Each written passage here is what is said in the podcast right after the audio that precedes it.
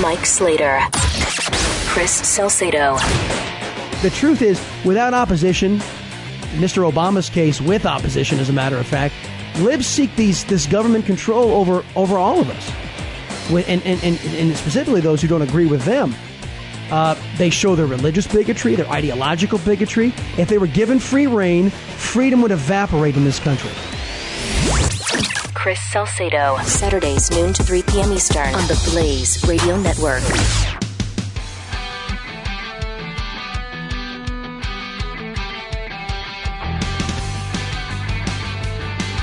Mike Slater. Last uh, thought here on social justice for the week. Read an article from Leon Wolf from the Washington Post. His article uh, is about how Black Lives Matter protesters have been targeting the wrong people. Right? They're trying to convince Democrats to care about their plight. And he says they should have been trying to talk to Republicans. You've seen the Black Lives Matter protesters with Martin O'Malley and Bernie Sanders, and they take over their events and make them apologize for saying that all lives matter. By the way, did you see the poll the other day? I think it's like 64% of black people say that all lives matter more than Black Lives Matter. Um, but anyway, the, the, the relationship between Black Lives Matter protesters and Democrats have been terrible. But let's back it up. And we'll talk about why they should have been talking to conservatives the whole time. When did Black Lives Matter start? Ferguson, right? Well, why was there so much unrest in Ferguson?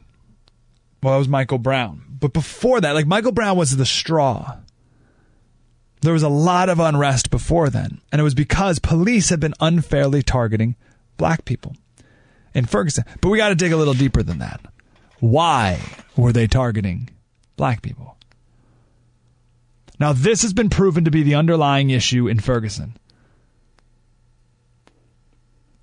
This is what the Department of Justice even said is the underlying issue in Ferguson. And you know that they they want to blame race, right? They want to say white cops, black residents, and and and uh, it's it's about racism.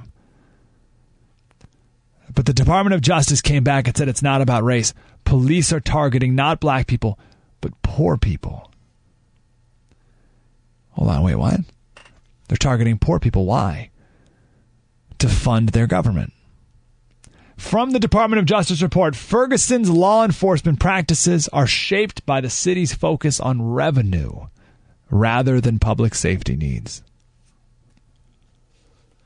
Ferguson needed more money. The government in Ferguson needed more money. So the way to get more money was to fine people for dumb things. And then when you pull them over uh, for one thing, you, you get them on 10 more things. One woman, 2007, she parked her car illegally. She got two tickets, $151 plus fees. Well, she didn't have the money.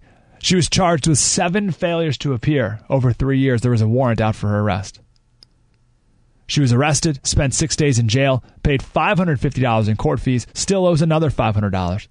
Now, here's the thing. You're saying, well, why didn't she pay it? She didn't pay it because she tried to make payments of $25, but they wouldn't accept anything except a full payment. We could go on. There's plenty of stories. You get the idea. The system was broken. But more than that, the government was greedy.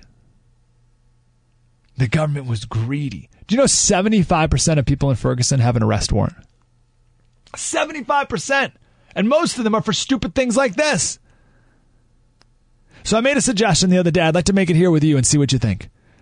I don't think it's worth saying I'm against big government. I think that's I think that's dead. I think that's run its course. I don't think any it doesn't resonate with anyone anymore. There's no emotion with that. We get it. When like when I say I'm against big government, you get that.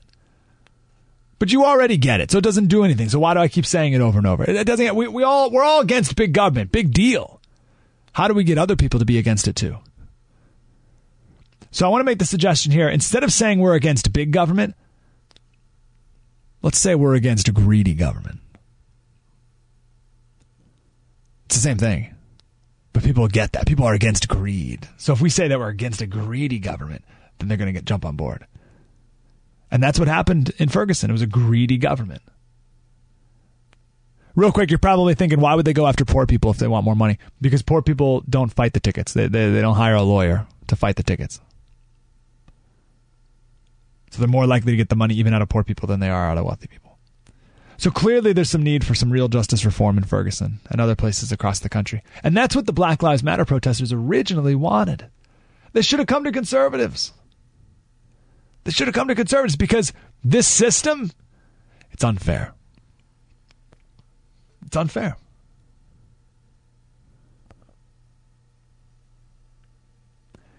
So here's the bottom line. When you have a big government, you have a greedy government. And where you have a greedy government, you have an unjust government. And where you have an unjust government, there's no opportunity. There's no freedom and opportunity. And that's what we stand for, right? Freedom and opportunity. So let's get people to be against a greedy government. New York City, uh, their budget is $75 billion. Or that's, that's what their expenditures are $75 billion. Their tax revenue is 48 billion. 48 billion to 75 billion. They got a ways to go. The wider and wider that gap becomes, they got to get that money somehow. they got to get the money somehow. Sure enough, since 2009, New York City has a 30% increase in traffic generated fees. 30% increase. And they're going to increase uh, sales taxes and all these other things, which hurt poor people the most. Where you have a big government, you have a greedy government. Where you have a greedy government, you have an unjust government. Where you have an unjust government, you have an unfair government. Where you have an unfair government, there's no opportunity. And that's where social justice comes in. Do you remember the? Um, uh, so that was Michael Brown and Ferguson. Um, Eric Gardner. Remember, he was taken down by police, choked, he died. They put him in a chokehold and he died. He was arrested for selling loose cigarettes. Remember that individual cigarettes? Why? Why? Why was he selling individual cigarettes? Because in New York City, the taxes are by far the highest in the country for cigarettes. Thirteen bucks a pack. So it's cheaper to buy individual cigarettes. But that's against the law entirely. That market is entirely caused by taxes. So again, government, big, greedy, unjust, unfair, deprives people of opportunity. So these Black Lives Matter protesters, gosh, talk to Rick Perry, who's uh, the Texas incarceration rate has gone down 10% over the last five years. Talk to Jindal, talk to Rand Paul. These are the guys who are for real criminal justice reform. Instead, they focused all their attention on the people who have been taking them granted for decades.